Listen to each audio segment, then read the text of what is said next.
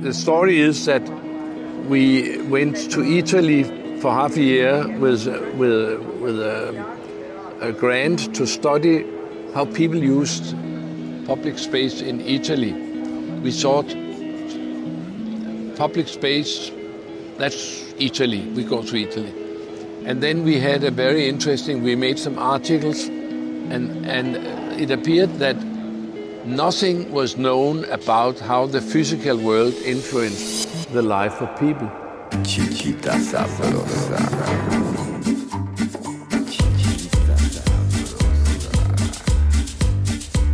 Yangel è nato in Danimarca.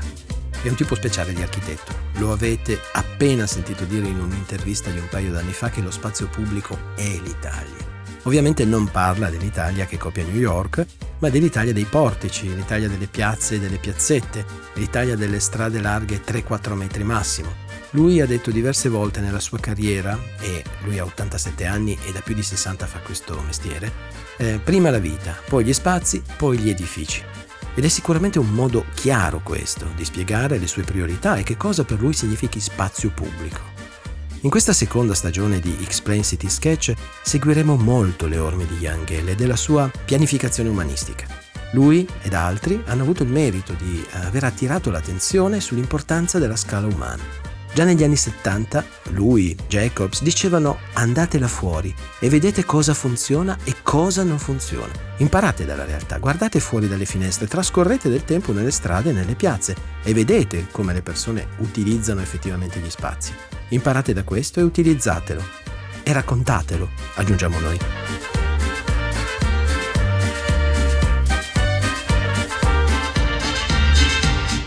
Io sono Enrico Fabri e state ascoltando Explain City Sketch, un podcast prodotto da Dog Voice che tutte le settimane parla di città, non luoghi e persone.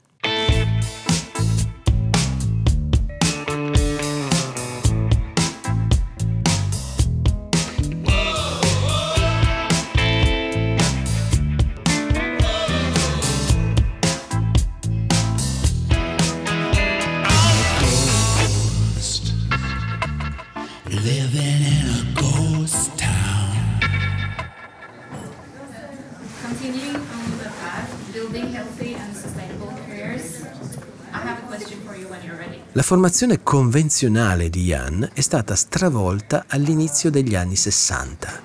In quegli anni ha incontrato la sua futura moglie, anche sua moglie era psicologa, e prendendo un oggetto in mano che non sappiamo cosa fosse, poteva essere una caraffa d'acqua, ad un convegno ha sentito parlare uno psicologo che disse mi spiace per voi architetti, perché se vi chiedo di pensare a questo oggetto, lo pensate subito in 2D ne fate una foto, un disegno e lo riproducete con un disegno o con qualcosa che assomiglia ad una foto.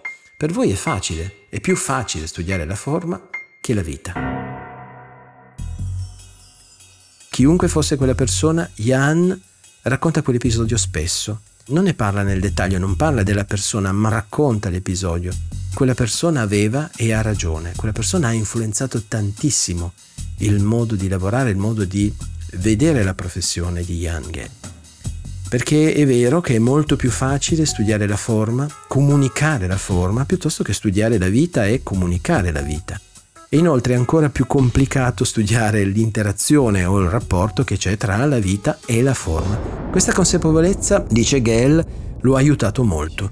Purtroppo la comunicazione ancora oggi e foto, disegni bidimensionali o tridimensionali, anche interattivi se volete, ma gli architetti fotografano, disegnano costantemente, comunicano costantemente la forma e in questo modo la forma diventa un'ossessione, ma questa non è architettura, ma è scultura o pittura.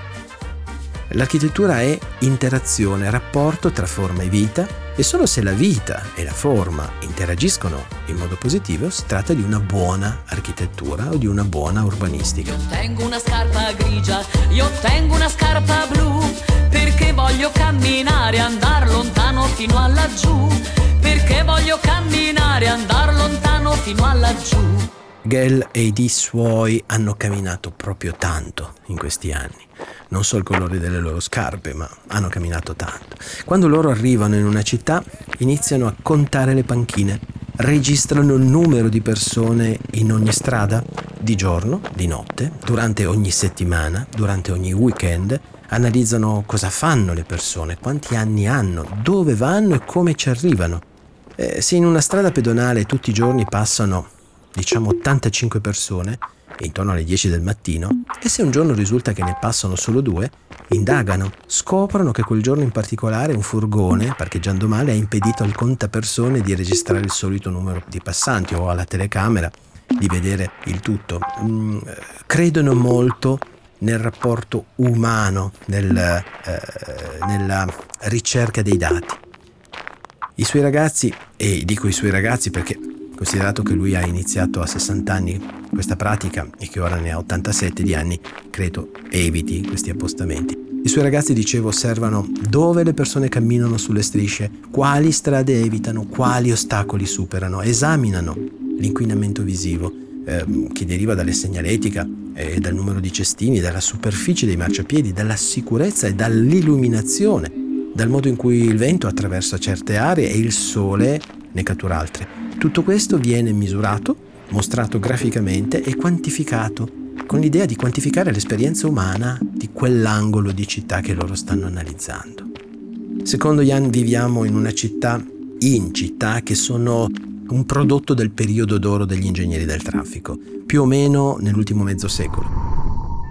In Cina il 90% delle persone, ad esempio, non possiede un'auto Eppure le città, basate su quella che Jan chiama esperienza dei 100 km all'ora, sono in continua crescita. Eh, per intenderci, una città a 100 km all'ora non richiede una cura del dettaglio, ma richiede spazi tanto larghi e distanti che se non hai un'auto e cammini a 5 km all'ora, la tua è un'esperienza faticosa, quasi da traversata nel deserto.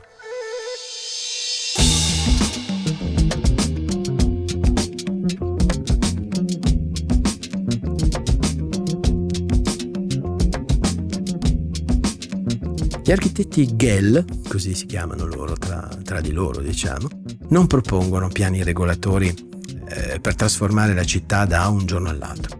Piuttosto promuovono iniziative di cambiamento, studi tattici, abbiamo già parlato dell'urbanistica tattica, che di solito iniziano con una priorità, migliorare la percorribilità a piedi, migliorare la vita e l'esperienza di chi si muove a 5 km all'ora. Eh, si tratta di un approccio a lungo termine, Copenaghen ha impiegato cinque decenni per diventare la città a misura d'uomo che è oggi. Da quando eh, la sua prima eh, strada principale è stata pedonalizzata nel 1962, proprio dietro una proposta di Gell che a quell'epoca tornava dopo sei mesi di studio e di vita in Italia, ne sono seguite gradualmente altre, oltre a 18 piazze e in precedenza parcheggi. Il successo della città è dovuto a cambiamenti fisici uniti a un cambiamento di mentalità. Nel 2008 uno di questi progetti tattici ha chiuso temporaneamente Broadway um, tra Times Square ed Herald Square. I newyorkesi si sono svegliati una mattina con un nuovo modo di pensare alle strade. Gale aveva capito che il 90% degli utenti di Times Square erano i pedoni però questi pedoni avevano solo il 10% dello spazio, contrariamente alle auto, che erano il 10% degli occupanti di quella zona di città, ma che avevano il 90% dello spazio. Da allora 400.000 m2 di Midtown Manhattan sono stati pedonalizzati. Il progetto, quel progetto pilota, quel progetto di urbanistica tattica di Gell è ora una realtà permanente. Parafrasando un tratto di uno dei libri di Gell, possiamo dire che il nostro obiettivo con questo podcast è duplice. Vorremmo ispirare le persone in generale a prendere sul serio la vita pubblica in tutte le fasi di pianificazione e costruzione. Eh, vorremmo fornire strumenti, ispirazione, ehm, tratti da esempi specifici di come la vita pubblica può essere studiata in modo semplice ed economico. La nostra speranza è che Explain City Sketch ispiri ad andare in città, andare nelle città e a studiare l'interazione tra lo spazio e la vita di queste eh, conurbazioni, di queste città, per acquisire maggiori conoscenze sulla vita, sugli spazi e poi sugli edifici, perché il contrario non funziona mai.